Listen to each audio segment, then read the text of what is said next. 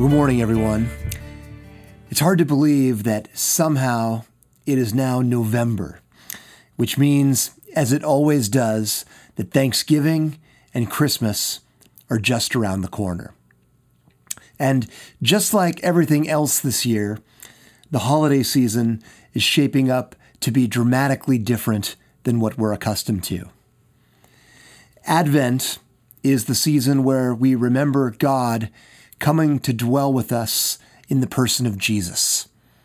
It is very much the season of God with us.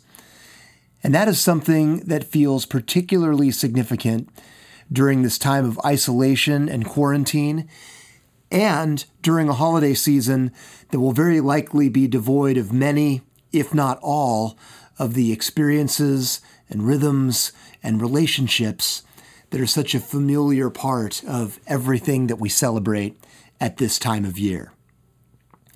And because of all of that, this year we are extending our Advent teaching series in order to more fully sit with and appreciate the beauty of Jesus with us. Both the story of Jesus' coming, as well as the stories from his life that we find in the pages of the Gospels, profoundly reveal that while Jesus was fully and completely God, he also fully experienced humanity in a way that makes him no stranger to all that we experience, which is definitely good news as we navigate life in the pandemic. And so this year, our series for Advent is entitled No Stranger. And over the next seven weeks, we'll be exploring not only the story of Jesus' coming, but also stories that highlight the withness of Jesus. Stories that highlight Jesus' empathy with our human experience and the peace and the hope that they offer us during this season. Well, 2020 has certainly been a year unlike any other. Unprecedented, strange, surreal, bizarre, troubled, polarized. Those are just some of the words that are regularly used to describe this year. We've experienced the outbreak of a global pandemic, which is surging again across most of the United States as well as in Europe, where a number of countries are beginning to lock down again. We've experienced civil unrest over racial injustice. There's been economic uncertainty. There's been the tremendous political divisiveness leading up to this week's election. There have been historically catastrophic wildfires that have brought devastation and displacement to so many in our state. Suffice it to say, 2020 has been a dark and tumultuous year. And in that regard, it's actually surprisingly similar to the time of Jesus' birth. Luke begins his account of Jesus' life by very deliberately rooting it in its historical context.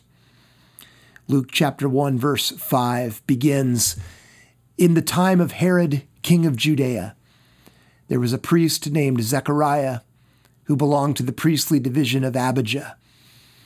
His wife Elizabeth was also a descendant of Aaron. Those first few words, in the time of Herod, would have certainly stirred up a lot of things for the original hearers of Luke's gospel. Herod the Great was a client king under the established system of Roman government who had regional power as the king of Judea, but was still very much under the authority of Rome. Herod's family acquired power in the region, beginning with the takeover of Jerusalem by the Roman general Pompey in 63 BC. And Herod himself was both ambitious and power hungry. And he eventually gained the support of Rome, and by 40 BC was the reigning king of the Jews. The Jews, however, did not accept Herod because his father was Idumean. He was from the land south of Judea, Edom, where the descendants of Esau had settled, which is why the Roman historian Josephus described Herod as a half Jew. And that meant that Herod didn't have the ancestral right to be a Jewish king, and pretty much everyone knew it. And so as a result, Herod never really felt secure about his position, which fueled the reputation that he had for being paranoid and violent. Herod was constantly suspicious that treason and insurrection were afoot and built multiple fortresses around the region for protection. He was notorious for murdering people that he didn't like, including even members of his own family. Herod, in fact, executed at least seven members of his own family, as well as more than 100 of his political rivals, in order to protect his own position. Herod slaughtered children in the vicinity of Bethlehem in the time of Jesus' birth, and he killed the activists who destroyed the imperial eagle at the temple gate.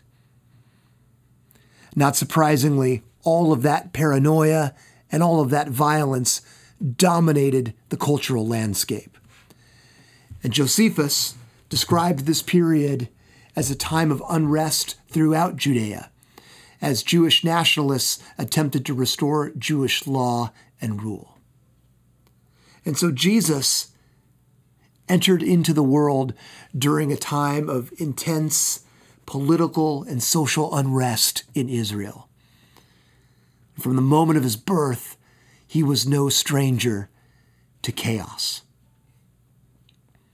Hundreds of years earlier, the prophet Isaiah proclaimed the hope of a great light dawning in the darkness of Israel's despair. Isaiah chapter 9, verse 2 says, The people walking in darkness have seen a great light. On those living in the land of deep darkness, a light has dawned. And then Isaiah chapter 9, verse 6 continues For to us a child is born, to us a son is given, and the government will be on his shoulders. And he will be called Wonderful Counselor, Mighty God, Everlasting Father, Prince of Peace. Of the greatness of his government and peace, there will be no end. He will reign on David's throne and over his kingdom, establishing and upholding it with justice and righteousness from that time on and forever. The zeal of the Lord Almighty will accomplish this. And so Isaiah looked forward to a future king who would come in the form of a child and who would be called the Prince of Peace, the Prince of Shalom. But the Hebrew word shalom is wonderfully rich. It doesn't simply mean peace in the sense of welfare or tranquility or the absence of conflict. It also points to something better. It refers to something being restored something being restored to a sense of completeness or wholeness. Something else that makes shalom so rich is that it encompasses relationships. It has a social dimension. And so bringing shalom has to do with reconciling broken relationships. It has to do with restoring relationships. And so in the scriptures, when rival kings make peace, when rival kings make shalom, it doesn't simply mean that they stop fighting. It also means that they start working together for each other's benefit. This is the kind of thing that Israel's kings were supposed to cultivate, but it rarely happened.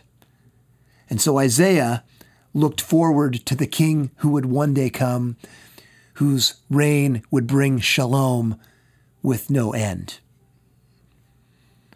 On the night of Jesus' birth, Luke tells us that as some shepherds were out in the fields tending their flocks, an angel of the Lord appeared, and the light of God's glory shone around them. And the angel says to the shepherds in Luke chapter 2, verse 10 Do not be afraid. I bring you good news that will cause great joy for all the people. Today, in the town of David, a Savior has been born to you. He is the Messiah, the Lord. This will be a sign to you. You will find a baby wrapped in cloths and lying in a manger. Suddenly, a great company of the heavenly host appeared with the angel, praising God and saying, Glory to God in the highest heaven and on earth peace to those on whom his favor rests.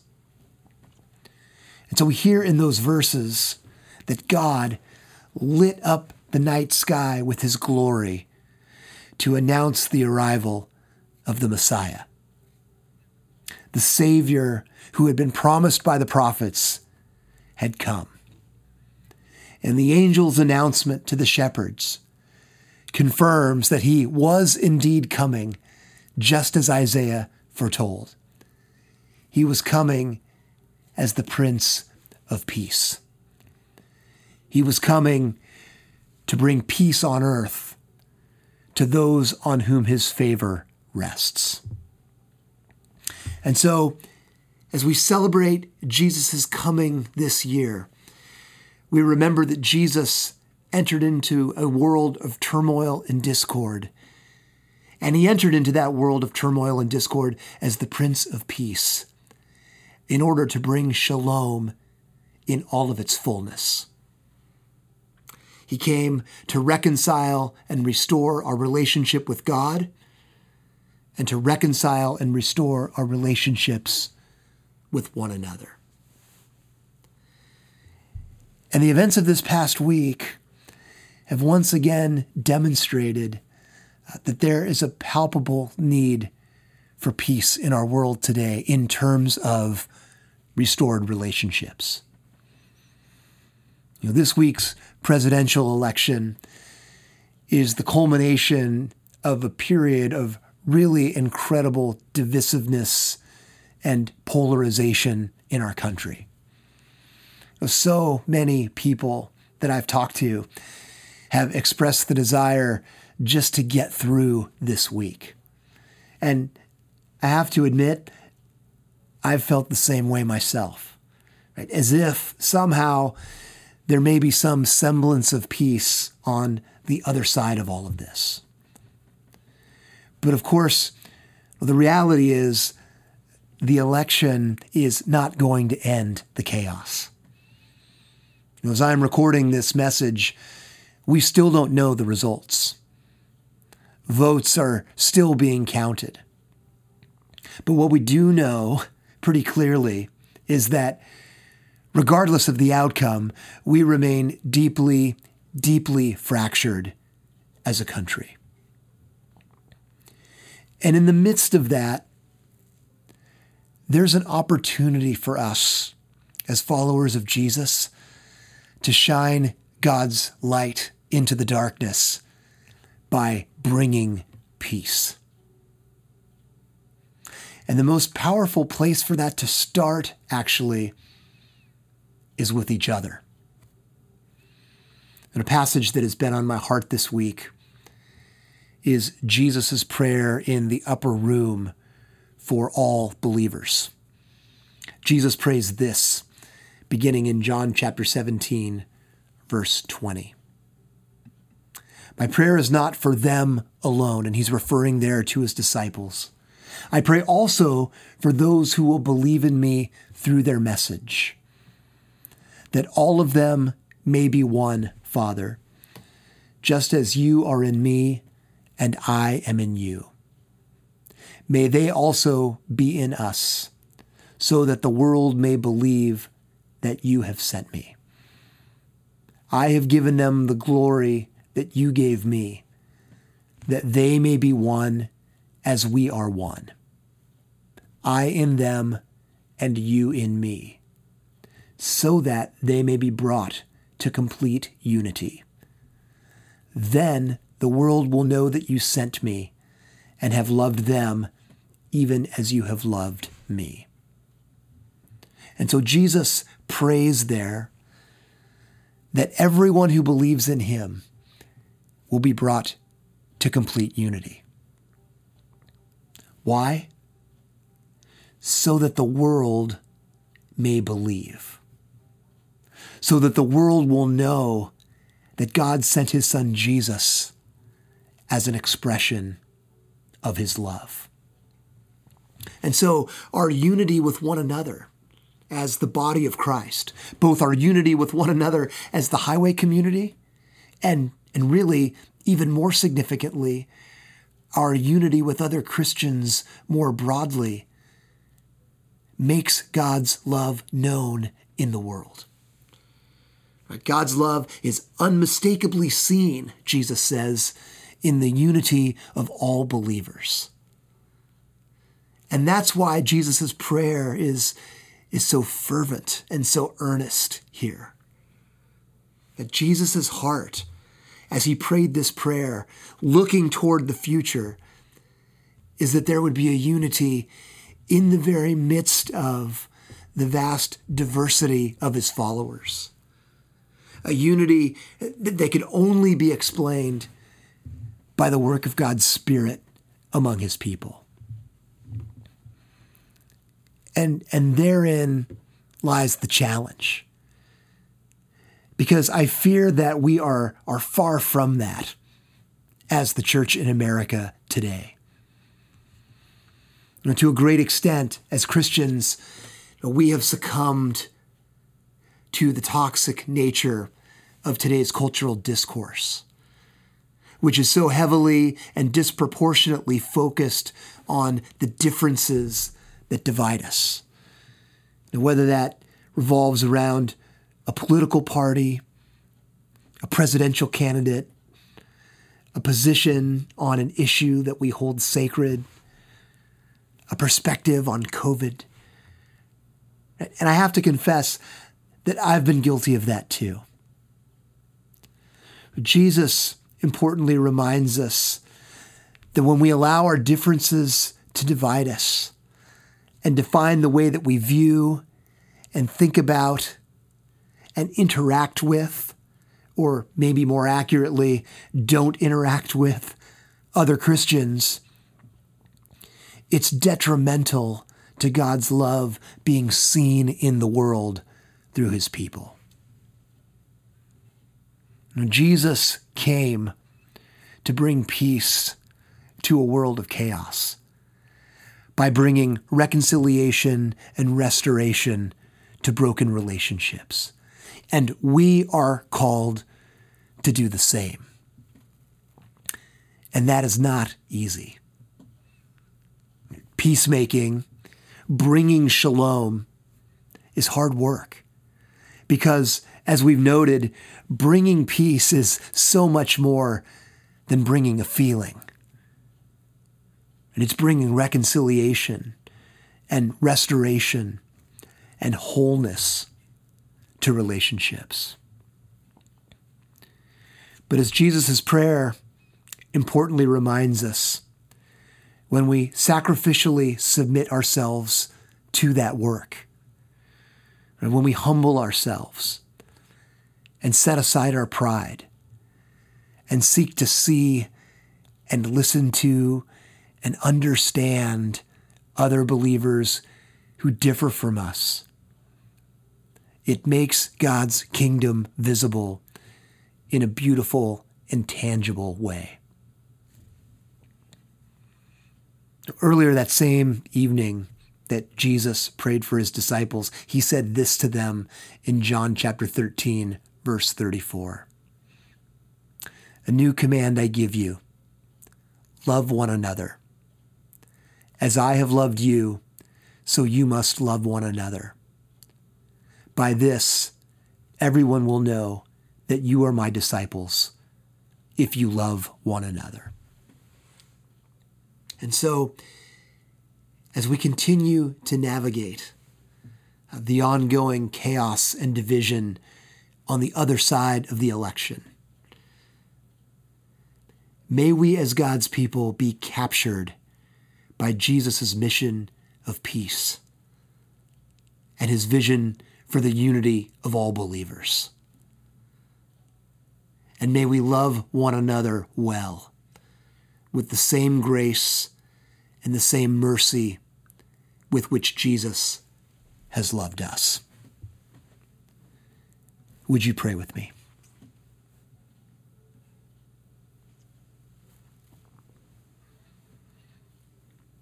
As you think about Jesus' prayer for unity this morning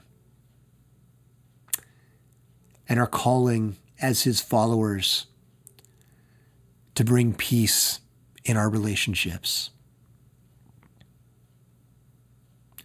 Where is God inviting you to bring peace in the body of Christ? Who is He inviting you to love? What relationship needs restoring? Maybe there's a specific person or persons who come to mind. Or maybe it's a group of people that perhaps you've categorized somehow, or that you struggle to understand their perspective or position on something as fellow believers. Or maybe it's a group of believers who, for some reason, you've not seen or appreciated as a part of the body of Christ. Where is God inviting you to bring peace in the body?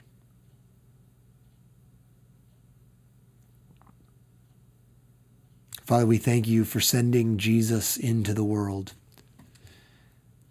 to bring peace. And Father, would you open up our hearts and our souls and our minds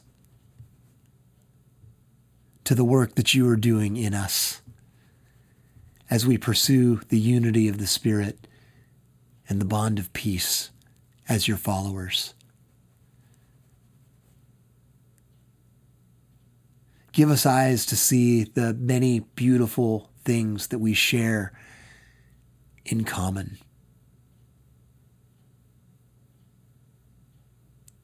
And would you give us humility and grace as we navigate our differences?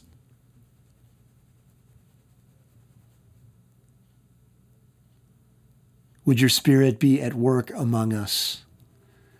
to be bringing about the unity and the love for one another that makes your love known in the world. And with the light of your glory be seen in the darkness through your people in an unmistakable and powerful way. Amen.